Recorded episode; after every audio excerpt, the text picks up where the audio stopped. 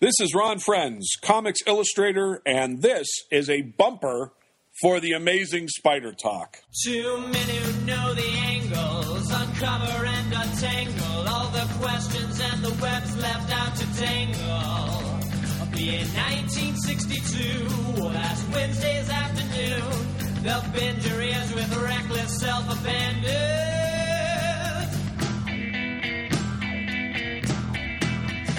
The amazing Spider Talk. Oh, the amazing Spider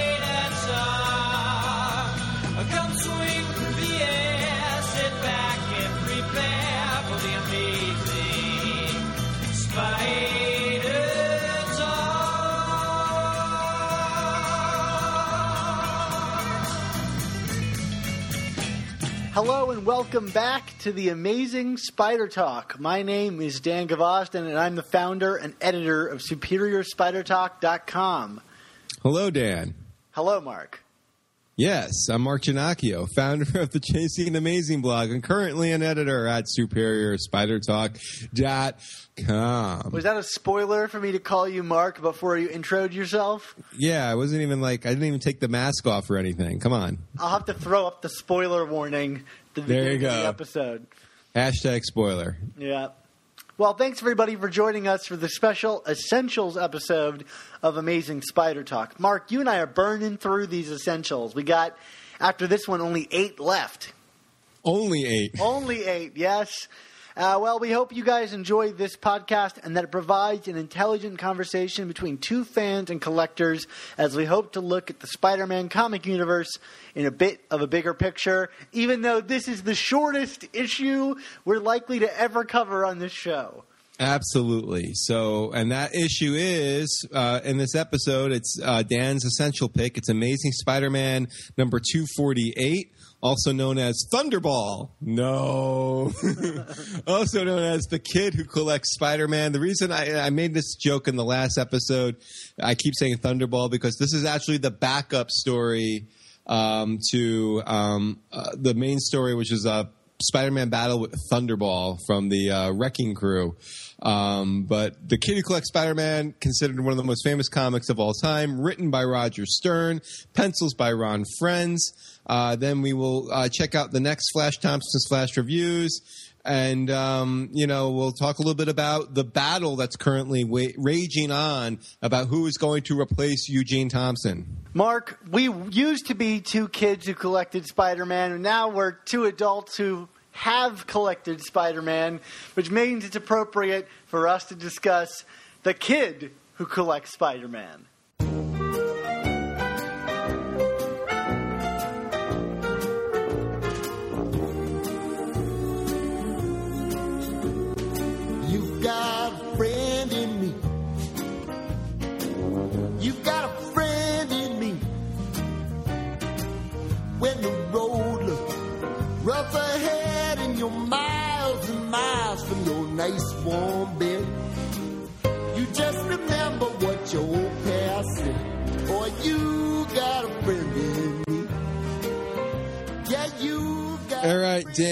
this is your pick.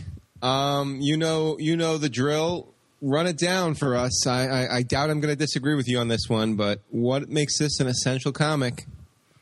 Yeah, you know, uh, this is a tough one to to uh, quantify as essential. I mean, uh, it really comes down to our our reading of like what are the best Spider-Man stories and what are the most essential. Because to me, there's no question that this is one of the best Spider-Man stories out there.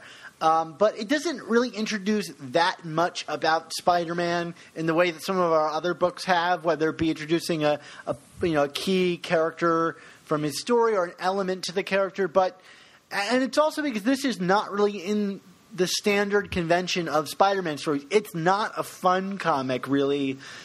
Uh, quote you know quote bunny ears fun, quote unquote fun. Um, though there is a certain joy to this issue to seeing Spider-Man through a fan's eyes and getting a kind of a brief glimpse back into Spider-Man's early days. There's some joy to be uh, had there, but for those who have read this book, they know that it is primarily um, really a full demonstration, uh, you know, as full a demonstration as I can think of, uh, of the emotional power that both Spider-Man and superhero comics can deliver. Um, you know, other than just kind of like you know the the generic punching of of uh, of, of two characters, but more importantly, I think this is a story that you could have taken Spider-Man out of and replaced him with any number of superheroes, and yet you can't really. It only really works because it's Spider-Man in this story, and, and I, at least I think so. I think this is, you know, you could make you. I could see a Flash version of this,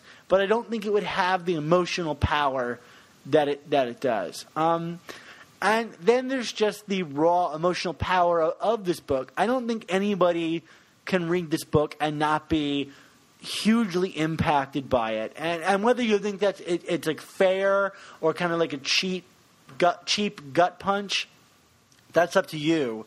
But I find it highly effective and yes, maybe emotionally manipulative. But I think it's it works because it really makes you care so much about this kid, Tim Harrison, uh, so much before the gut punch co- comes.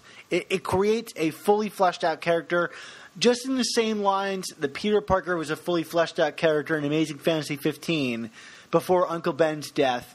We, that was another emotional gut punch, as there is here. Um, I think this book is really formally inventive.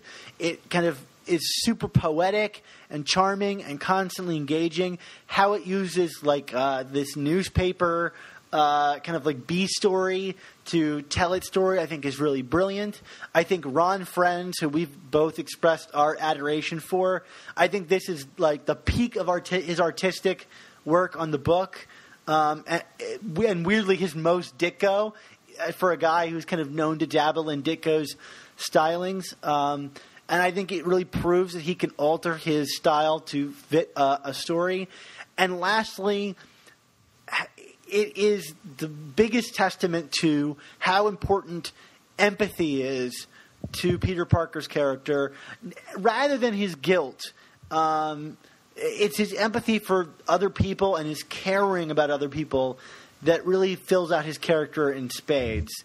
Um, rather than making him a Batman, not saying Batman doesn't have empathy, but Batman is fueled by his like remorse and revenge. Spider-Man is fueled by yes his guilt, but also his empathy and care for the people around him. So that's why I think this is a top story without really getting into the details of what this story is. Right. Well, I mean, you said a lot there. Um, Sorry, that's a lot.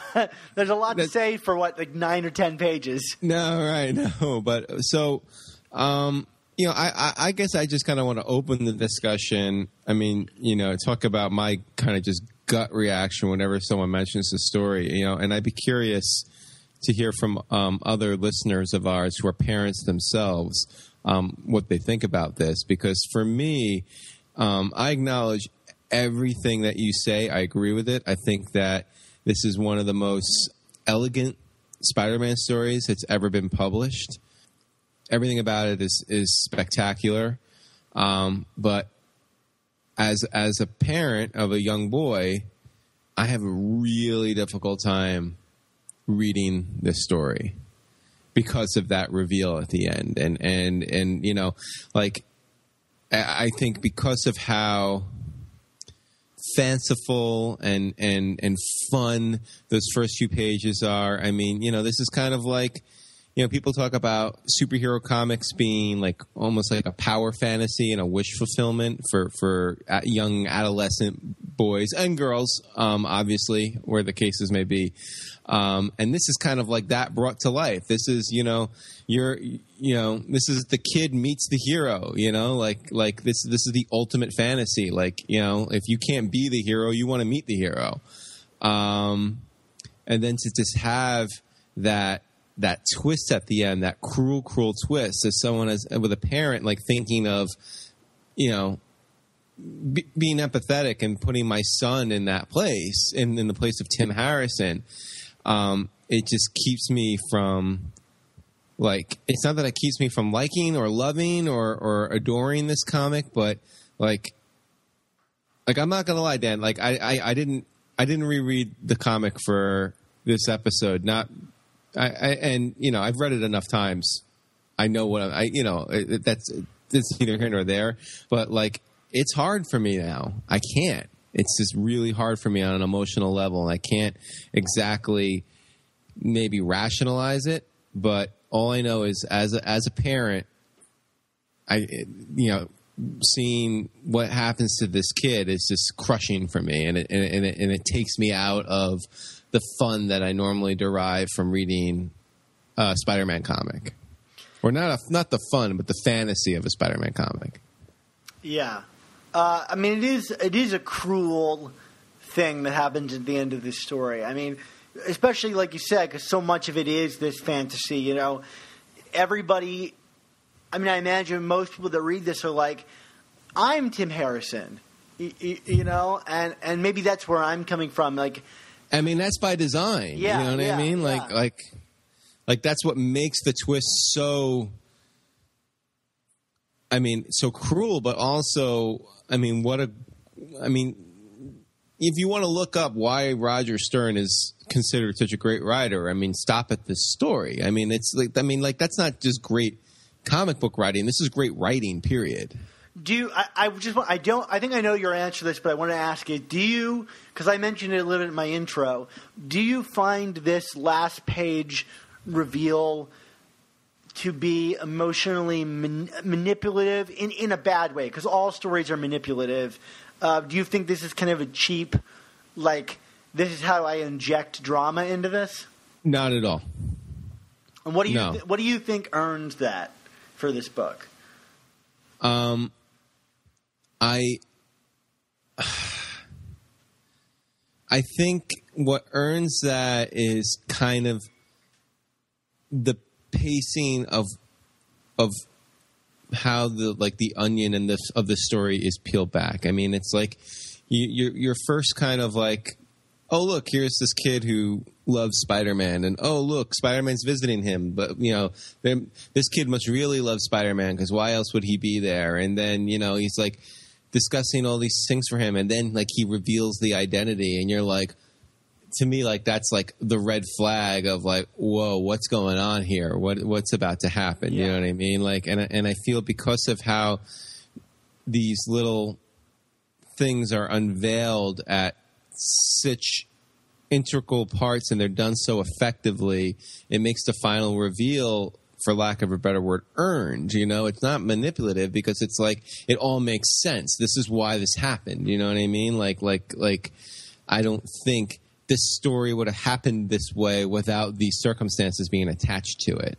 So I don't, I you know, I don't think it's a cheat. Yeah, and I, I, I'm with you there as well. Um, eh, but I, you know, you you can't. It's just so tough to talk about. But to your point about you know it not being quote unquote fun or or maybe or, or just being difficult to read.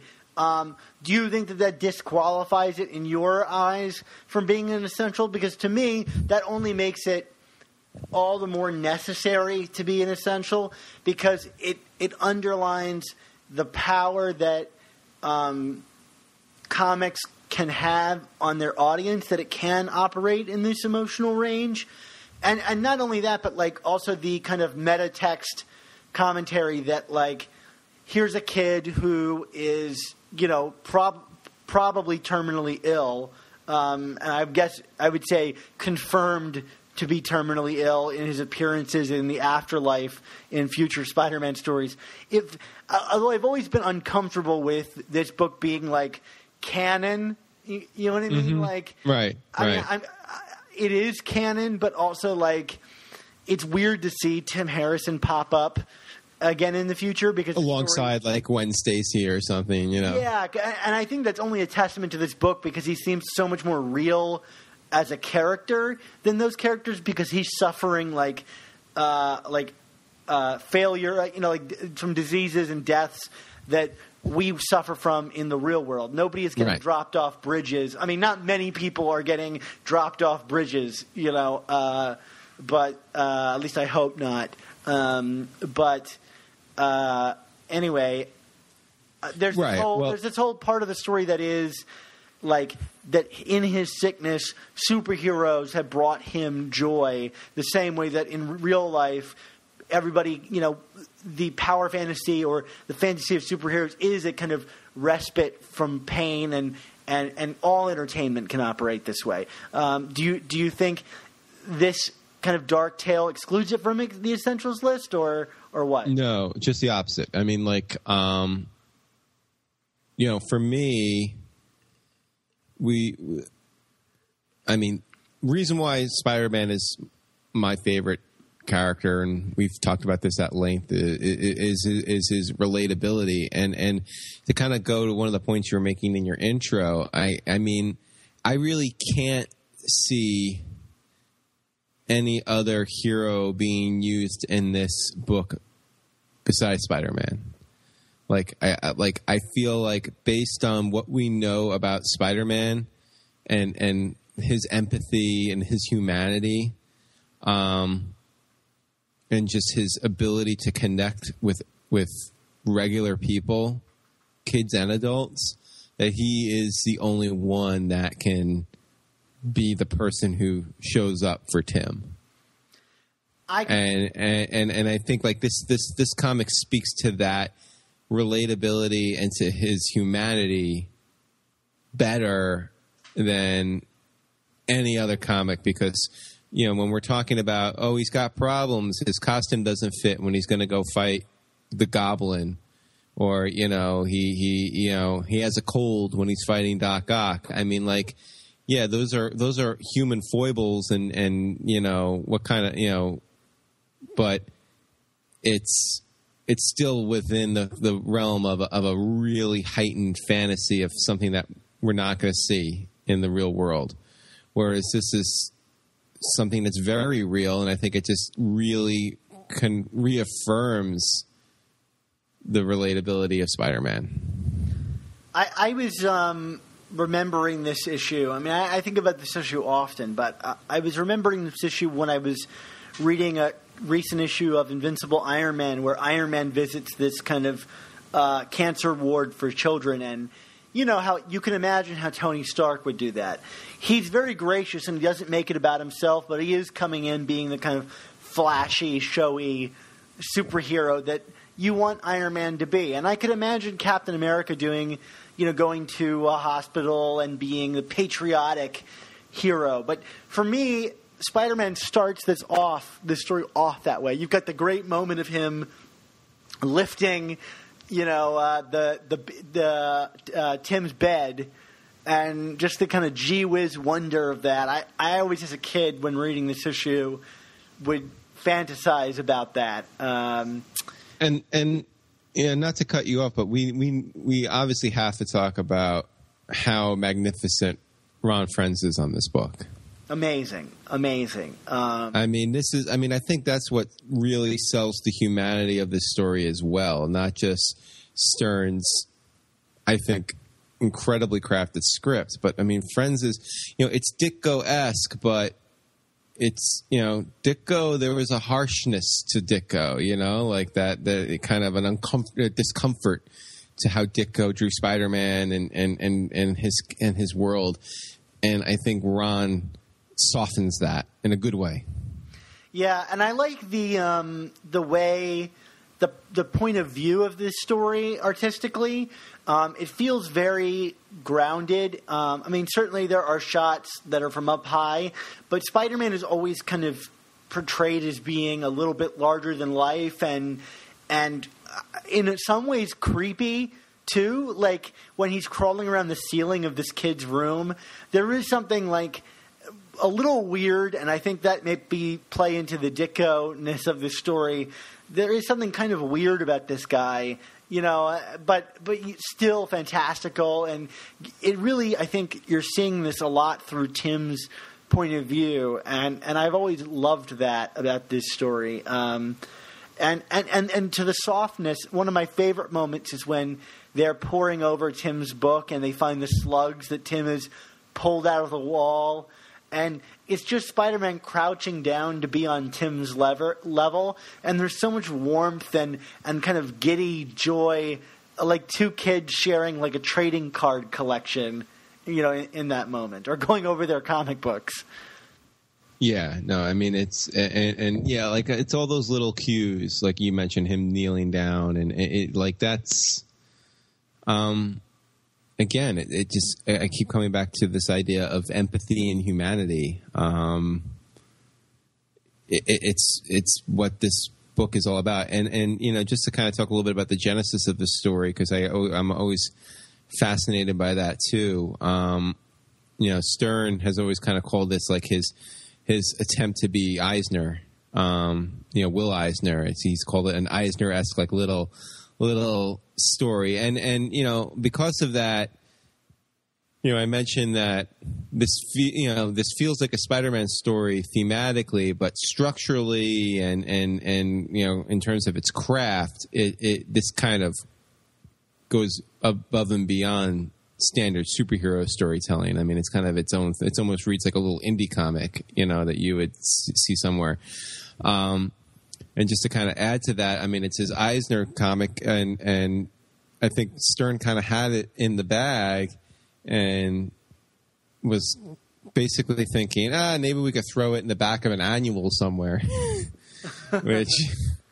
It's like, you know, could you imagine? I mean, putting aside whether animals count or not, I mean, could you just imagine this like backing up like you know Spider Man and the Punisher versus Doc Ock? I mean, it, it, like it, it totally would have been lost. I, I mean, at least you know we joke about it backing up Thunderball, but at least like it was part of the main book, and and I don't know, it just felt it felt more prominent here.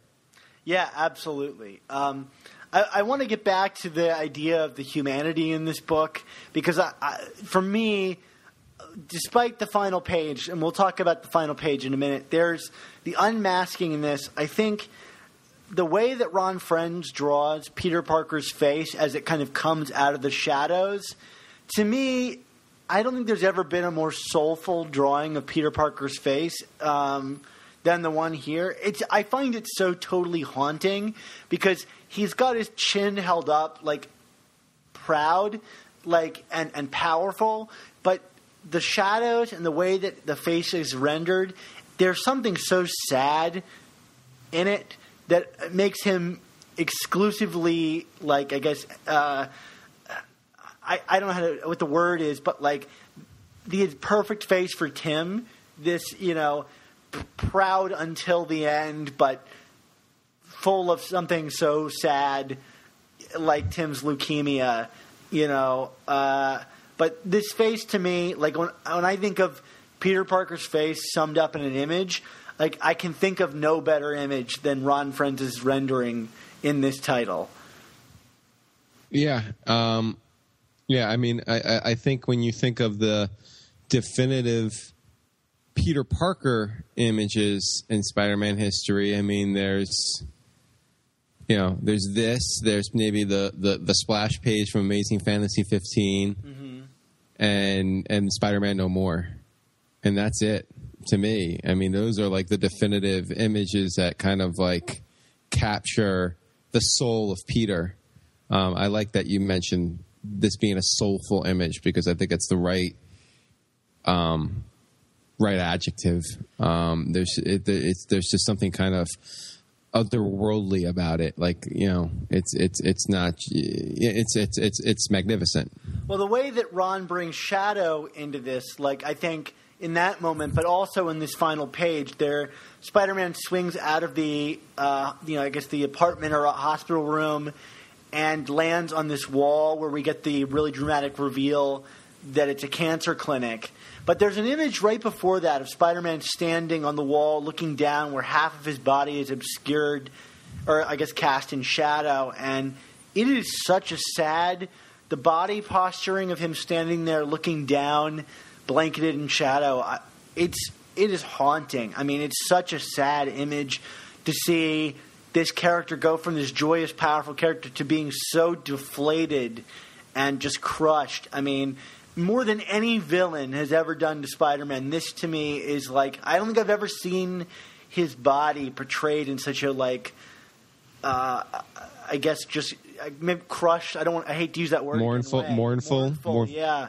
I mean, it is, and it's such a perfect image. Uh, I mean, wow, just wow. Yeah.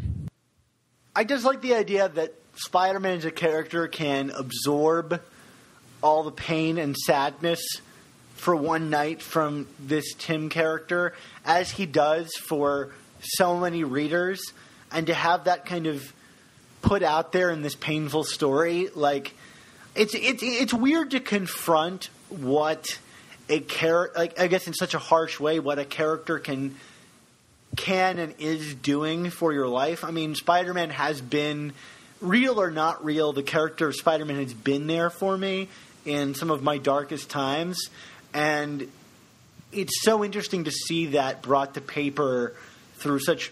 I mean, th- to me, this is masterpiece on art and and writing and uh, like whatever. Give this book all the Eisners. like, but it's it, it is it is metatextual without pointing, you know, a, a, Right. a, a finger towards the audience and saying, "Look at what we're doing." Uh, and that to me is like just like the best of art, art artistry that there is. So, I mean, to me, this is almost like one of those books that like I wish we didn't even have to include it in our essentials list because it should just be presumed essential. And yet, it's a B book. It's a backup to another story. Like, who, who'd have thought? Well, Dan, good pick. I think you've had a couple good picks in a row. I think I need a bad pick to mix in. Uh, well, you're. I'll. I'll, I'll, I'll come up with something bad. being like Marvel two in one. Yeah, hey, Hey, no, I it's a good book. It's a good book. I've defended that to the nth degree. anyway, uh, why don't we talk some uh, friendly neighborhood Spider Talk Members Club?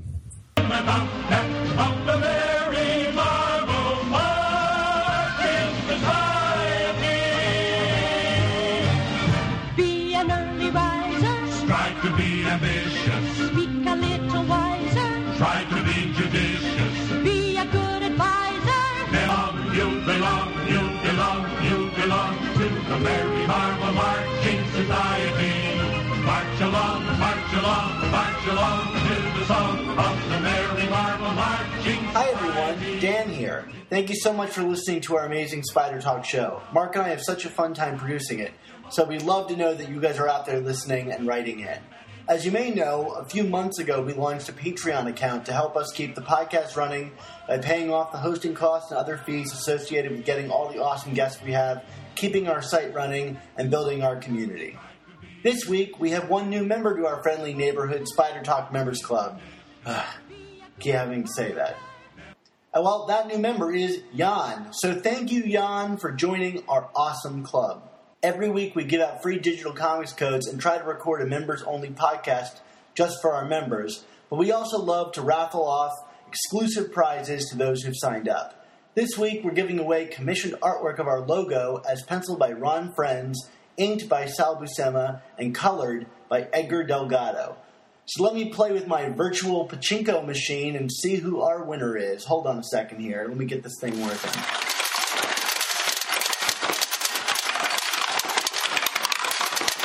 And the winner of the commissioned artwork is none other than Carl Reichling. Congratulations, Carl. Check the mail soon and you'll receive your awesome prize. On the next Essentials episode, we'll be raffling off a Batman character, the Scarecrow Funko Pop. That's not the Spider Man villain Scarecrow, who is a real villain, I, I assure you. So remember, if you want to join our club and enter our raffle, as well as get t shirts, coffee mugs, bumper stickers, and so much more in the mail, go to either Mark or I's site and click on the Friendly Neighborhood Spider Talk Members Club banner and join for the low cost of a comic a month. If you consider our show entertaining enough to be worth at least a comic a month, we'd love to have you join our club. Now back to your regularly scheduled program on the same Spider Time and same Spider Channel, which is anytime you want to listen to it and whatever service you're using. So uh, thanks again, and back to the content.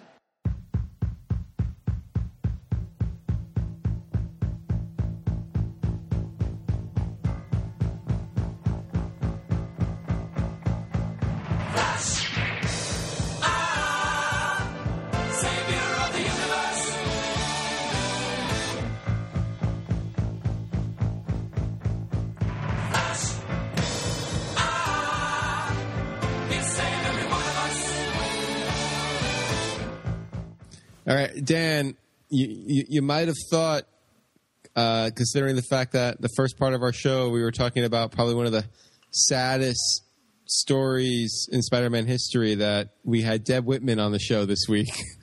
but but unfortunately or fortunately, depending on your way of, we're talking, uh, for Flash Thompson's Flash reviews, it's just going to be Dan and I this week as we are still currently tabulating your votes for the replacement. We're going to be uh, the voting is going to be open until September seventh. Uh, you have five choices. Uh, I guess someone got left on the cutting room floor. We we won't mention who got left out, but you can choose between uh, uh, Lonesome Pincus and Nathan Lubensky, uh, Gabriel Stacy, Deb Whitman, and Swarm. And and Dan, what's what's the what's the early vote look like? Well, I love that you had difficulty pulling those out of your memory because that's how forgettable these D-listers are. you couldn't even remember the five. So I got it. I got it. Yeah, there you go. There you go. Yeah, uh, you know, it's actually coming in. Uh, everybody has got a vote. Or at least two votes, I'll say. But it is right. really coming in close between Swarm and Deb Whitman. And actually, I'm checking this out right now, and Deb Whitman is, is pulling a recovery. It is 15 votes Swarm, 14 votes Deb Whitman. So it is coming in close. My goodness, I don't think I don't know if Deb really knows what she's getting into. Uh, if she wins, um, you know, we'll have to. Hopefully, she keeps hanging out at that same restaurant. Well, I wonder what kind of fascist tactics Swarm is going to employ to, to pull this one off. I mean, will he send his bees canvassing throughout the country? yes, I don't know. Well, like I said on Twitter recently, uh, it's neck and bee right now. It's neck and bee between Deb and Swarm. um, so why don't we why don't we talk about some comics uh, without without anybody's crazy introductions? Um, for those unfamiliar uh, with this segment, and really who's not listening to the show exclusively for this segment, it's one minute per person to talk about each of the B books. We're going to start with Spider Man Deadpool number eight. Dan, why don't you take it away, starting in three, two, one. Yeah, welcome back, Joe Kelly. Uh, you know, after two issues, this series continues to put Spider-Man and Deadpool into interesting territory. In this case, uh, we see Spidey confronting Deadpool on why he killed Peter Parker twice over the past issues, which was pretty awesome. That Peter died twice in the series of this book. So Spidey comes back with an awesome new Black Widow-inspired costume, and I can't believe I'm saying this, but I think by acknowledging one more day, the quan- the consequences of this title seem almost more important to me than those of the main title of Amazing Spider-Man, and it helps that the story has been more fun to read too. Uh, Ed McGuinness is an art god who needs to pencil my dreams, or more apt for this issue, my nightmares, because some of the creatures in this are just terrifying. So this one gets a fan club certified to me. How about you, Mark? In three, two, one. Well, sadly, Dan, this book demonstrates to me, you know, the pratfalls that come with creators when books are delayed or are kind of taken up with fill-in issues. Um, I probably would have found myself enjoying this epilogue conclusion a bit more if it followed some kind of succession with the previous chapters. Uh, but since it was basically three months and two issues removed, I had more or less moved on as a reader. Uh, with that said, even if the transition was seamless, I did find a lot of the ideas introduced here to be a little confusing and frustrating. Uh, the patient zero character just did not read as enough of a payoff for me for the storyline um, that would be going on to set up bigger implications, especially uh, with some of the one more day being referenced in the earlier Spider-Man chapters. So um, for me, I'm going to go Puny Parker. Well, that's that's sad to hear, Mark. Do you have any um, theories on who this patient zero is? Zero, and that's not trying to be glib, but no, I, I really don't. me Um, neither. Me neither. and I think that might be part of the reason why I was frustrated because, like, I feel like the way it was. I'm going beyond my minute.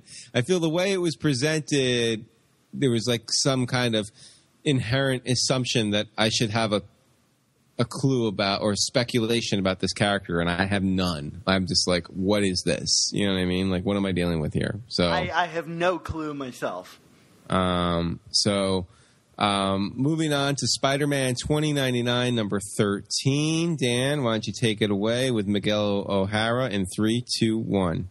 Yeah, I guess for a book that could really have explored some of the interesting precognitive implications of Ulysses, you know, with Miguel O'Hara being from the future and all, uh, I thought Peter David's approach to this crossover was about as boring a dream as one could dream up.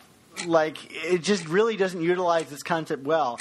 I did enjoy the straightforward narrative approach to this issue, as it seems like most of these issues, th- things are slowly congealing. But I, I, and I hate to repeat myself, but Peter David sure seems to want to play the long game by not concluding any of his stories in a satisfying way. I mean, none of these have gotten finishing chapters, and uh, yeah, sure, he's not writing for the trade, which is something we like to be critical of. You know, we're, that's normally a plus. But man, I would really kill for a 2099 story with a beginning, middle, and end. So I'm calling this one Puny Parker. All righty, Roo. All right, count me in in three, two, one. Oh, goody. A book that already is suffering from too many loose ends that seem destined to remain untied now gets a tie in to a larger event book. Yay! Because the reason why I was so invested in a new 2099 book when it came out a few years ago is because I wanted to see how Miguel O'Hara dealt with issues caused by big Marvel event books, not because I was secretly hoping Peter David would get to expand on his story from the 1990s. Anyway, uh, also, to me, the tie into Civil War II felt very tacked on. So it's like, oh, so um, Ulysses, he can see some stuff from 2099. You should go check it out, man. I mean, Ulysses, he is by far Marvel's most convenient plot device, huh? Uh, I'm saying Puny Parker. He is basically just a plot device. Yes. Like, uh, never mind. Uh, Silk, Silk number 11. All right, count me in. Three, two, one. Yes, the title of Silk has never really blown my socks off, but I do find it to be a reliable and relatable series at the best of times. Robbie Thompson's character of Cindy Moon is solidly written, consistent, and I, I find her endearing. And the same is true, I think, about the stories themselves. They're never going to wow anyone, but they play out with a lot of heart and take. And while they have some low stakes, they're still somewhat exciting, and they kind of take me back to that like low stakes early days of Peter Parker's career. Uh, this issue to me is a great example of all those things. Plus, I think it features Tana Ford's best art on the title since she picked up the art uh, duties on on the series. So, I'm not super excited about where it's heading, but I enjoyed this one as a good you know pace changer. So, uh, fan club certified for me. Okay. All right, Mark, I'm giving you the countdown. Silk number 11 in three, two, one. Well, it sounds like some people liked it, like you, Dan. Uh, I actually found the um, the narrative via therapy device that Robbie Thompson used here to kind of muddy the flow of the story and made this whole issue come across as being very herky jerky. Uh, I appreciate that the series is clearly ready to move on from Silk infiltrating Black Cat, but just like the character itself in the story, I'm not entirely sure if the new direction this book is going in is all that compelling or a big enough hook for me. Time will obviously tell, but as a kickoff for a new arc, this story I feel needed some more oomph. So I'm going to say Puny Parker. That's fair. That's fair. I don't know how I feel about this whole negative zone thing. Yeah. Totally not where I would expected her parents to be, but No. okay. Yeah. Peter Parker's parents are shield spies. Yes. And they're androids. There you go. All right, so uh, Spider Woman number 10, second part of the Civil War 2 tie in. Yeah, three, two, one, Mr. Dan. I think people are going to be a little uh, surprised by my review of this book because this is the first issue of Spider Woman that didn't really wow me. Um, it could be that Javier Rodriguez only provided the layouts for this issue, with another artist stepping in to do the finishes. You know, uh, but as charming as you know this book is in its writing, I'm not sure I buy the central conflict of Jess being that upset with Captain Marvel, her best friend. I just don't know enough about Jess's history regarding law enforcement tactics to really believe that she'd unquestioningly go to arms against her best friend by this story's end. Still, everything here is what I love about Hopeless. There's some wonderful comedy and great utilization of the most obscure parts of the Marvel Universe. But again, I'm just not buying into the Civil War II elements of this story. So unfortunately, and this is with great, like, tempered nature. Regret? Yeah, regret. Because I did like this book, but I think it's Puny Parker for this series. Wow. Wow. The heel the heel turn has begun. Oh God! All right, Spider Woman number ten. Mark in three, two, one. Well, like a day that ends in a Y, you can always count on Dennis Hopeless Spider Woman uh, to be one of the best things that I've read in a given week. Uh, the snark is dripping heavily from this issue as Jessica goes out to explore the truthiness of all Ulysses' premonitions. Uh, difference between this and, say, 2099 is rather than feeling ham fisted, Hopeless has fun with an editorial mandate and stays true to his characters and the larger narrative he's been building. Of course, the ending, which connects to the events of Civil War II, number three, for me at least, hits the right emotional notes and was a great gut punch that counterbalanced the fun from earlier. To me, I'm still saying, Dan, this series can truly do no wrong. I'm saying fan club certified. I, I hate to be the guy that's down on a Spider Woman issue because I love this book more than anybody. But yeah, I get it, Dan. You're wrong though. All right, that's Uh, fair. That's fair. All right, three, two. Uh, Web Warriors number ten. Oh man, Mark, you're getting ahead of yourself. Uh, you know, just like this book, it's almost over. The countdown has begun yeah, uh, three, before it's due. three, two, one. Yeah, uh, when a book intended to be an ongoing gets suddenly canceled, you typically get issues like this one, where all the planned stories get crammed into one overstuffed book. That said, there's still a ton of cool ideas and fun concepts here, but the pacing is so fast it's hard to really get invested in any of them. I felt it worked in the previous issue, but as this issue features a number of fill-in artists that change on a whim, rather than just being associated with a particular universe, which is what I thought they were doing when the issue started, and quickly revealed to be not the case as the story continued, um, it becomes really difficult to follow the actions of this story. Web Warriors I, I don't think it's been a failure. I think it's actually been a really fun series. But suddenly pulling a, a, sudden wrap up is hard to do. So, Puny Parker for me. All right. Mark, Web Warriors number 10, the penultimate issue in three, two, one. Yeah, one issue to go, and the clock continues to run out on this series. I'm sure Marvel won't completely abandon the web of life, but it's very difficult for me to be invested in anything going on at the moment since the entire Spider Verse premise is on the verge of being tabled for an indefinite period of time. Again, there's some fun to be found here, especially from David Baldeón's artwork, although, like you mentioned, Dan, all the other artists uh, really disrupted the flow for me on this book in terms of the visual cues about what I was looking at. Um, still, this book is so obviously at the end of its run. It's really hard for me to get excited by anything I see on the page, even the fun multiversal stuff for David Baldeón. So, to me, Puny Parker. You know what this book reminded me the most of was the uh, the end of the Scarlet Spider series, where it's Yes. even the editor didn't have the patience to put up with it, you know, and it was just misspellings and incorrect word bubbles and art changes every three pages. It's really a shame that these books can't go out in a more like professional fashion. Absolutely agree, Dan. Absolutely. All right. Well, on that note, on a want want from Deb Whitman, why don't we go and get into some goodbyes? Can we go out in a professional fashion? Yes, let's try. All right, you can find all of our new amazing Spider Talk and old Superior Spider Talk podcast at superiorspidertalk.com or find us on iTunes, Stitcher, Google Play, and most recently, and our favorite, YouTube by searching for Amazing Spider Talk. And if you do, please make sure to leave us a rating and comment and let us know how we're doing, and we'll read it on the air. We passed the 100 mark, which means we're well on our way towards 105. getting rid of our six arms. There we go. All right. So uh, if you have any opinions on the comics we discussed today or any questions, please be sure to email them to us at amazingspidertalk at gmail.com. Call us at 9 Red Goblin, which uh, features calls from the Red Goblin himself, or tweet at us with OK to print, and we'll address and read them on the air as well. Yeah, and be sure to check out uh, our Facebook pages and subscribe to our brother podcast, The Ultimate Spin, to keep up with the adventures of Spider Gwen and Miles Morales. And don't forget to check out our friendly neighborhood Spider Talk Members Club that helps support the show. And you can win a big prize like today's uh, winner did uh, that awesome exclusive artwork from us. Next week, Mark, we're going to be talking about Amazing Spider Man number 17 by Dan Slott and R.B. Silva as we get closer to the beginning of Dead No More. Are you ready for this artist change and this electrocentric book?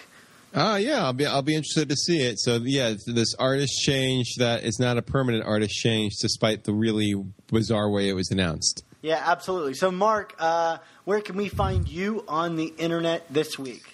Well, of course, you can find me on superiorspidertalk.com, uh, where hopefully by the time you listen to this episode, I am near the very, very end of the Spider Man versus Other People's Enemies list. I really hope I'm towards the end. I only got four left, uh, or three left, excuse me.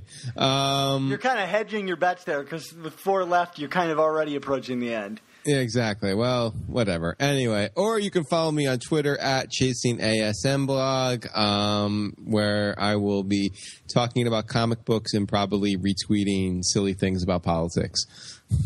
Dan, where where can I find you? Yeah, you can find all of my stuff at superiorspidertalk.com. Our team has grown a bunch this past week, so I'm really excited to bring in a bunch of new members. And I wanted to direct everybody's attention to uh, a new feature on our site. We have the spectacular Spider Snark, which is a, a new weekly comic strip that we're going to be running uh, on our site, done by uh, you know friend of the show Kyle Christ. So check that out if you haven't already, and of course you can follow me on Twitter at at Sup Spider Talk. Awesome. All right, Dan. Well, tread carefully on this last one here, given the given the story we talked about today. Yeah, absolutely, Mark. You've collected Spider-Man comics your entire life. That is true, right? Yes, yes. Did your Uncle Ben ever help you obtain a rare issue of the series? Oh man, um, yeah. Well, you know, Uncle Ben wa was great, and um, you know, he used to take me to um, these uh, little comic book shows at this little hotel um, near near me growing up. Um, you probably I've talked about it on Chasing Amazing. Some of the first posts it put there. Um, you know, it's like you, you, you know the drill. It's like you got these tables set up, and you know you got you got some long boxes set up, and I always felt like you got to go through the long boxes to find the deals, right? I mean, like usually the stuff up on the wall, yeah, it's like where all the really good stuff is, but like some of the some of my best bargains were, were made going through those long boxes. Um, You so- almost should never buy stuff on the wall. No, no, unless it's your issue one, right? Yeah, right. Because, but like any other way, they know that means they know what they've got, and it's going to be marked up. Exactly. Well, um, you know, great story. I always like to tell uh, from one of my, my hotel experiences. My, my the way I came about getting Amazing Spider-Man number forty. Um, you know, Uncle Ben had given me uh, thirty bucks to buy, or excuse me, forty bucks to buy a comic. I went to get the comic. It was towards the end of the day. The guy was charging fifty for it. I asked him if I can give him 45 because I thought I still had a few extra bucks in my pocket. Turns out I only had 40 in it. The guy took it anyway. Yay, I negotiated for the first time. So we left the convention. I'm like ecstatic that I got this comic book, this rare comic book. Uncle Ben is like, ah, sport, you look what you did there. And then all of a sudden, this fruit truck barreled out of nowhere, flipped over, and crawling out of the wreckage of the fruit truck was the vendor who sold us the comic. He's like, you still owe me 10 bucks, kid. Why was he in a fruit truck? I have no idea. Maybe that's what he did when he wasn't peddling comic books. He was selling fruit. I mean, maybe maybe the fruit from I got it, Dan. The fruit from the fruit truck was used in the fruit pies that had the monkeys that ate Uncle Ben's face that time. I think that's what happened. All right, all right. So it all ties together. It's the mystery. The, it's the long game, Dan. I'm playing the long game here with uh, with the Uncle Ben stories. Um, so so the vendor crawls out of the wreckage. You owe me ten bucks. Uncle Ben steps in front of me valiantly, and the guy took one of the watermelons that um, fell to the side of the road, cracked it over Uncle Ben's head, killing him with a watermelon, Gallagher style. That's a hard watermelon. That's a hard. Well, come on. I mean, they're, they're big and and you know could kill you if they hit you in the head in the right spot. Is it bad that I'm now imagining an Uncle Ben story where uh, where Gallagher smashes his head with a hammer? Don't don't beat me to the long game, Dan. Okay, all right. all right, all right. And and you know, Uncle Ben, as he writhed on the ground in pain, was like, "Good looking comic sport." And with great podcasts must also come amazing spider talk. Don't, don't miss the next